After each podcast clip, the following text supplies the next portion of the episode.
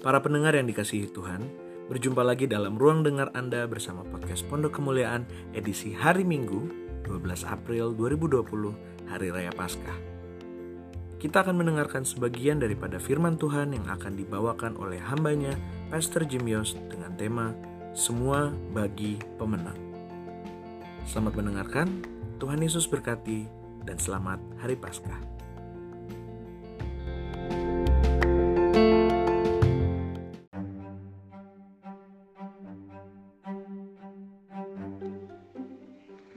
Kita mulai renungan tentang hari kebangkitan Tuhan Yesus. Dan sebagai pemenang, Yesus membawa dan mempunyai hak atas semuanya. Mungkin saudara pernah lihat pertandingan. Mungkin ada dua pihak yang bertanding dan satu menang lalu satu yang lain menang. Satu menang, lain menang sampai akhirnya mereka buat pertandingan untuk cari juara segalanya. Jadi siapa yang menang akhir, dia pemenang bagi semuanya. Dan ini yang kita melihat di dalam kebangkitan Tuhan Yesus. Segalanya bagi pemenang Tuhan Yesus. Dia menangkan semua untuk saudara dan saya pada hari kebangkitan ini. Tidak ada seorang pun yang tidak dapat diterima oleh Yesus. Dan Yesus akan ketemu setiap orang di mana dia ada. Di tengah-tengah masalah hidup dia. Dan Yesus sanggup menyentuh hidup dia. Kita mau merenungkan beberapa orang di dalam firman di Yohanes pasal 20. Yang pertama, Maria Magdalena. Orang yang remuk hatinya kita baca dari ayat 1. Pada hari pertama minggu itu, pagi-pagi benar ketika hari masih gelap, pergilah Maria Magdalena ke kubur. Dan, dan dia melihat bahwa batu telah diambil dari kubur. Dan dia lari mendapatkan Simon Petrus dan murid yang lain dikasihi Yesus dia berkata kepada mereka, Tuhan telah diambil orang dari kuburnya dan kami tidak tahu di mana dia diletakkan. Dan kemudian kita tahu dari firman sebentar kita baca Yohanes dan Petrus lari ke kubur tapi mulai ayat 11 lagi mengenai Maria di, di depan kubur. Tetapi Maria berdiri dekat kubur itu dan menangis. Sambil menangis ia melihat ke dalam kubur dan dia lihat olehnya eh, eh, dan tampaklah oh, dua orang malaikat dengan berpakaian putih yang seorang duduk di sebelah kepala dan yang yang lain duduk di kaki uh, di tempat mayat Yesus terbaring dulu. Kata malaikat-malaikat itu padanya, Ibu, mengapa engkau menangis? Jawab Maria kepada mereka, Tuhanku telah diambil orang lain dan tidak tahu di mana diletakkan. Sesudah berkata demikian, ia menoleh ke belakang dan melihat Yesus berdiri di situ, tapi dia tidak tahu bahwa ini adalah Yesus. Kata Yesus kepadanya, Ibu, mengapa engkau menangis? Siapakah yang engkau cari? Maria menyangka orang ini adalah penjaga taman. Lalu dia berkata kepadanya, Tuhan, jikalau Tuhan sudah uh, mengambil dia, katakanlah kepadaku di mana Tuhan letakkan dia supaya aku dapat mengambilnya. Kata Yesus kepadanya, Maria. Maria berpaling dan berkata kepadanya dalam bahasa Ibrani, Rabuni, artinya guru. Kata Yesus kepadanya, janganlah engkau eh, memegang aku, sebab aku belum pergi kepada Bapa tetapi pergilah kepada saudara-saudaraku dan katakanlah kepada mereka bahwa sekarang aku akan pergi kepada Bapakku dan Bapamu, kepada Allahku dan Allahmu. Maria Magdalena pergi dan dia berkata kepada murid-murid, Aku telah melihat Tuhan. Dan juga bahwa dia, uh, apa yang dia mengatakan, hal-hal itu kepadanya. Jadi Maria Magdalena, kita lihat dia orang rembuk hati Siapa dia? Dia orang yang di, dilepaskan dari kuasa gelap. Kita tahu dari Lukas pasal 8 ayat 2. Sampai dia menjadi pengikut Yesus. Ada yang kira mungkin dia perempuan berdosa yang diampuni Yesus di dalam Lukas uh, 10 ayat 36. Dia ada waktu Yesus disalibkan. Tapi problem bagi Maria, dia tidak dapat harapan baru. Uh, dia sudah dapat harapan baru dari Yesus, tapi Yesus mati dan harapan dia sekarang tergoncang. Kenapa Maria tidak dapat melihat Yesus? Karena tangisannya membuat dia pandangannya kabur Mungkin pernah saudara menangis dan air mata begitu full tidak bisa melihat dengan jelas. Dan secara simbol, uh, tangisan kita bisa membuat kita tidak pandang semua yang ada di sekitar kita dengan benar. Memang tangisan, oke, okay, tangisan adalah untuk kita sendiri. Tapi jangan taris, tangisan diteruskan sampai kehilangan pengharapan. Dan uh, Maria mulai seperti itu. Uh, dia tidak bisa melihat jauh dari kubur. Dia hanya memandang kubur. Dia dia hanya lihat ke belakang. Dia tidak lihat ke depan. Dan akhirnya Yesus sebut namanya ayat 16. Dia bilang Maria. Dan waktu Maria dengar Yesus sebut namanya, dia tahu ini Yesus bagi orang yang hancur hidup, Yesus datang dan dia mau sebut namanya.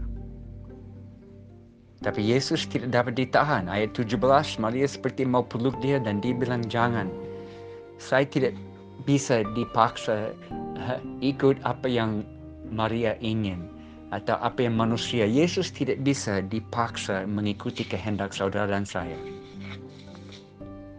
Dan Maria sungguh-sungguh melihat Tuhan. Dia bilang ayat 18, saya sudah melihat Tuhan.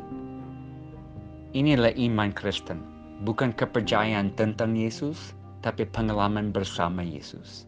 Keyakinan bahwa dia hidup. Jadi Maria tipe orang yang bermasalah dan percaya kepada Yesus. Dan kepada Maria, Yesus beri penerimaan sampai gambar diri baru ada, gambar diri dipulihkan. Dan mari kita merenungkan ini. Apa yang kita lihat tentang Tuhan, kasih Tuhan, harapan Tuhan dalam ayat-ayat ini. Apa yang kita lihat tentang manusia? Apakah saudara sama seperti Maria? Saya seperti Maria? Mau melihat, mau mendengar Yesus sebut namamu mau dilepaskan dari masa yang lalu, tidak lihat ke belakang, tidak lihat ke kubur, melihat ke depan, di mana ini hari kebangkitanmu. Dan bagaimana dampak ini dalam hidupmu, karena Yesus bangkit. Renungkan beberapa detik dan kita akan teruskan.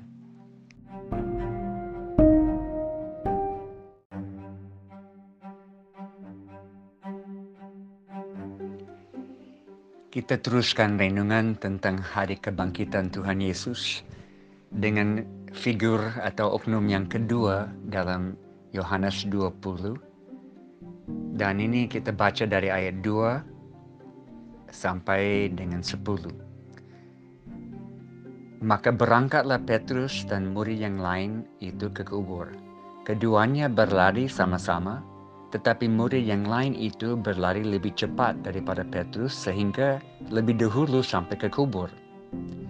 Ia melihat ke dalam dan dia lihat kain kapan terletak ke tanah, uh, akan tetapi ia tidak masuk ke dalam.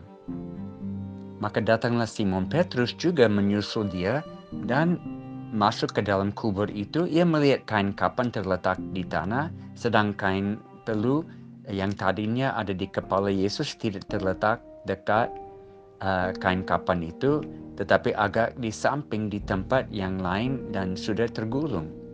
Maka masuklah juga murid yang lain yang lebih dahulu sampai ke kubur itu dan melihatnya dan percaya. Sebab selama itu mereka belum mengerti isi kitab suci yang mengatakan bahwa Yesus harus bangkit dari antara orang mati. Lalu pulanglah kedua murid itu ke rumah. Jadi kita lihat orang yang PK mencari Ini murid yang lain. Siapa dia? Tidak disebut di sini. Ini Yohanes. Karena Yohanes yang tulis surat ini, Injil ini, jadi dia tidak sebut namanya sendiri. Tapi murid yang lain artinya dia, Yohanes. Murid yang dikasihi Yesus.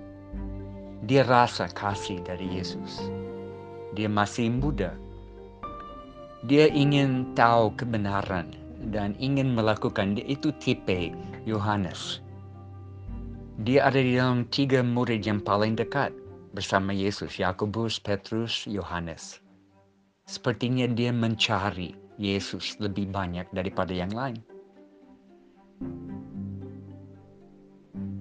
Tapi mungkin dia sedikit hati-hati dengan komitmen. Kuburan yang kosong meyakinkan dia. Waktu ayat 8, dia melihat dan dia percaya. Hubungan kasih dengan Yesus membuat seseorang percaya lebih cepat. Yohanes tipe orang yang takut akan Tuhan dan ingin mengerti penjelasan. Mungkin saudara seperti itu, selalu ingin tahu kenapa ini. Saya mau cari penjelasan dari firman, saya mau cari kebenaran lebih dalam. Saya tidak puas dengan hanya uh, dangkal, saya mau lebih dalam. Dan kadang-kadang kita tidak mengerti hal-hal yang dalam. Kepada Yesus uh, ada hubungan kasih yang kita bangun dengan dia yang melebihi semua penjelasan dan pengertian yang kita bisa peroleh sendiri di dunia ini. Kadang-kadang kita tidak mengerti kenapa sesuatu terjadi.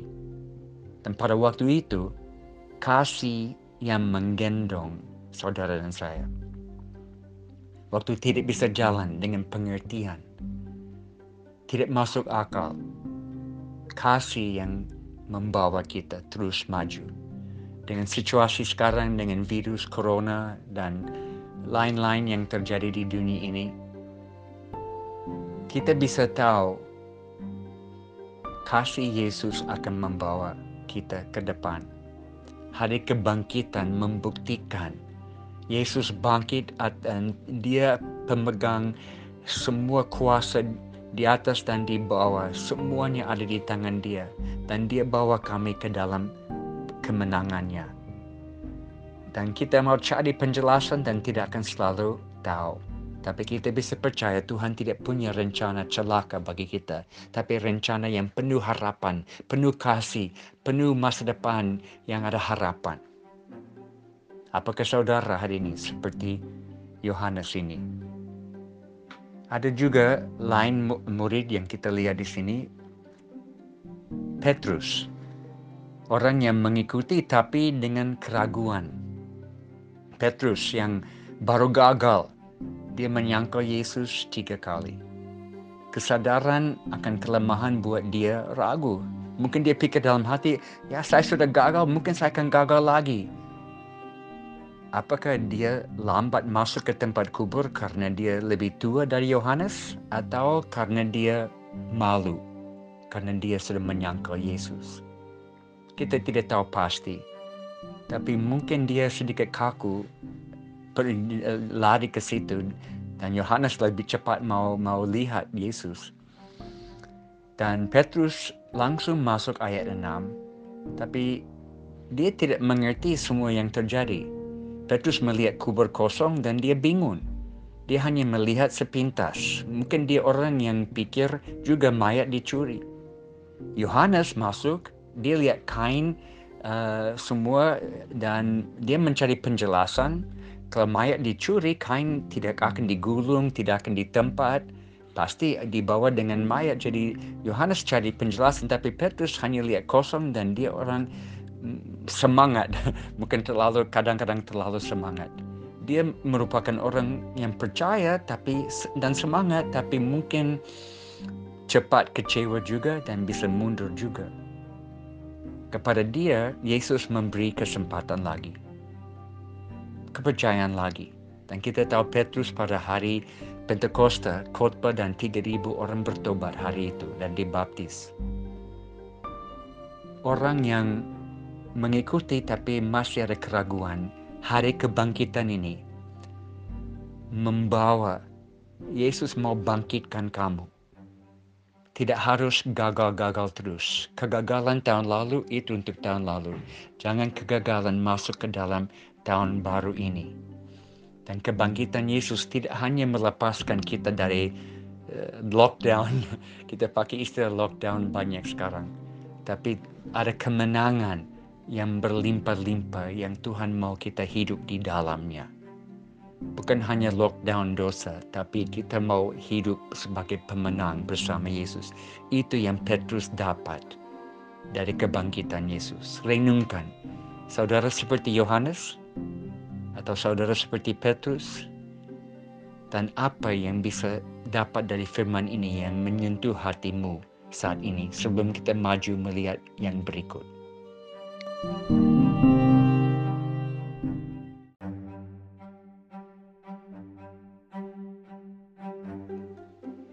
Dalam renungan mengenai hari kebangkitan Tuhan Yesus, kita teruskan di Yohanes 20 ayat 19 sampai 23. Ketika hari sudah malam pada hari pertama minggu itu, berkumpulan murid-murid Yesus di suatu tempat dengan pintu-pintu yang terkunci karena mereka takut kepada orang-orang Yahudi. Pada waktu itu datanglah Yesus dan berdiri di tengah-tengah mereka dan berkata, Damai sejahtera bagi kamu. Dan sesudah berkata demikian, ia menunjukkan tangannya dan lambungnya kepada mereka. Murid-murid itu bersuka cita ketika mereka melihat Tuhan. Maka kata Yesus sekali lagi, damai sejahtera bagi kamu.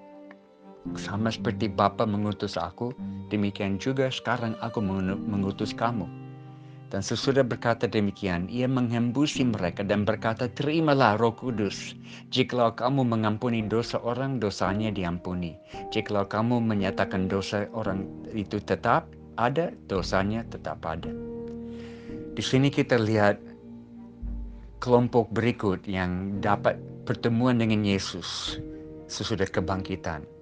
Ini orang-orang yang setia tetapi takut murid-murid yang setia tapi takut. Murid-murid mereka berkumpul, mereka tetap berkumpul.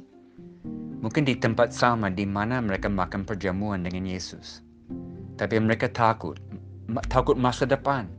Apa mereka akan di, ditangkap seperti Yesus? Mungkin mereka dibunuh seperti Yesus? Tembok bisa melindungi dari musuh, uh, tapi mereka tidak tahu apa yang akan terjadi esok hari ke depan. Mungkin di dalam ruangan yang tertutup itu mereka berdoa dengan suara kecil uh, supaya tidak didengar di luar. Tapi itu tidak tahan Yesus di luar. Yesus yang adalah sobat setiap orang yang takut. Yesus berikan kepada mereka, dia tunjukkan diri di tengah-tengah mereka. Orang yang takut, dia perlihatkan diri. Mereka dengar suara dia, janjian dia, kata-kata yang membangkitkan mereka, lepas, melepaskan mereka dari ketakutan. Mereka dapat tugas, dapat janji kuasa, tugas uh, untuk pergi, uh, teruskan uh, pelayanan kepada yang lain, Jangan stop dengan dia sama seperti Bapa mengutus aku, aku mengutus kamu. Orang yang takut dapat tugas dan dapat janji kuasa 22. Tanggung jawab perlu kuasa di dalam untuk menyampaikan berita pengampunan kepada yang lain. Kepada orang yang takut. Yesus mau menampakkan diri. Mau suaranya didengar mau dilihat, mau beri tugas, mau beri kuasa untuk menjalankan, menjalankan tugas itu, mau buat beri, mau bawa pelayanan pengampunan lewat hidupmu kepada orang lain. Apakah kita seperti murid-murid pertama itu? Mungkin ya, jawabannya ya. Ada yang terakhir, Thomas ayat 24 sampai 29. Tetapi Thomas, seorang dari kedua belas murid itu, uh, tidak ada bersama mereka ketika Yesus datang. Maka kata murid-murid yang lain kepadanya, kami telah melihat Tuhan. Tetapi Thomas berkata, sebelum aku melihat bekas paku pada tangannya dan sebelum aku mencucukkan jariku di dalam bekas paku uh, dan mencucukkan, mencucukkan tangan ke dalam lambungnya, sekali-kali aku tidak akan percaya. Delapan hari kemudian, murid-murid Yesus berada kembali di rumah itu dan Thomas ada bersama mereka dan pintu terkunci. Yesus datang dan ia berdiri di tengah-tengah mereka dan berkata, damai sejahtera bagi kamu. Kemudian dia berkata kepada Thomas, taruhlah jarimu di sini dan lihat tanganku. Ulurkanlah tanganmu dan cucukkan ke dalam lambungku dan jangan engkau tidak percaya lagi, melainkan percayalah. Thomas menjawab dia, Ya Tuhanku dan Allahku. Kata Yesus kepadanya, karena engkau telah melihat aku, maka engkau percaya. Berbahagilah mereka yang tidak melihat namun percaya. Thomas adalah orang yang tidak percaya. Dia seorang pesimis mungkin. Dia tahu Yesus akan mati. Yohanes 11 dia sudah dengar Yesus menjelaskan. Dia pasti menyaksikan Yesus disalibkan dia tahu lukanya di mana. Dia sebut itu. Tapi mungkin dia belum siap terima kabar yang baik. Dia tenggelam di dalam kabar yang tidak baik Yesus mati. Sampai dia mungkin kecewa berat, dia rasa dia tidak layak dengan mereka lagi. Dia pisahkan diri dari murid-murid lain. Janji Yesus kepada dia dan kepada semua orang yang sulit percaya. Yesus siap ketemu setiap orang yang jujur. Jangan main-main dengan Yesus. Yesus menjawab pergumulan dia. Perkataan Thomas tentang letaknya luka Yesus diulang waktu ketemu dengan Thomas. Jadi ini sesuatu yang sangat intim. Dia tahu persis apa pergumulan Thomas. Yesus ulangi kata itu karena dia tahu apa yang Thomas sudah sampaikan kepada murid lain. Jadi Tuhan uh, bawa diri ke dalam pergumulan Thomas untuk mengerti karena Thomas jujur. Tuhan tidak cari orang yang super rohani, dia cari orang yang jujur seperti Thomas. Thomas bilang saya uh, dia tidak bilang dia tidak bilang saya mengerti pada waktu dia tidak mengerti. Dia tidak bilang saya percaya pada waktu dia tidak percaya. Tetapi waktu dia mulai betul percaya, dia tidak percaya setengah-setengah, tapi dengan sepenuh hati. Ya Tuhanku dan Allahku. Ayat 28. Kita hanya dua pilihan. Melihat kebangkitan, dengar, baca ulang, renungkan tentang kebangkitan Tuhan Yesus. Hanya dua pilihan. Yesus adalah orang gila, penipu besar seluruh dunia berabad-abad atau dia adalah juru selamat manusia yang mati dan hidup. Mari kita semua betul-betul percaya kematian, kebangkitan, dan pengampunan yang datang dari Sang Raja yang dia pemenang dan segalanya ada pada pemenang ini yang dia bawa kami ke dalam kemenangannya. Mari kita renungkan, apakah kami seperti semua orang-orang di dalam Yohanes 20 dan bagaimana respons kami melihat Yesus yang sudah bangkit. Dalam nama Yesus, kita terima kebenaran ini. Amin.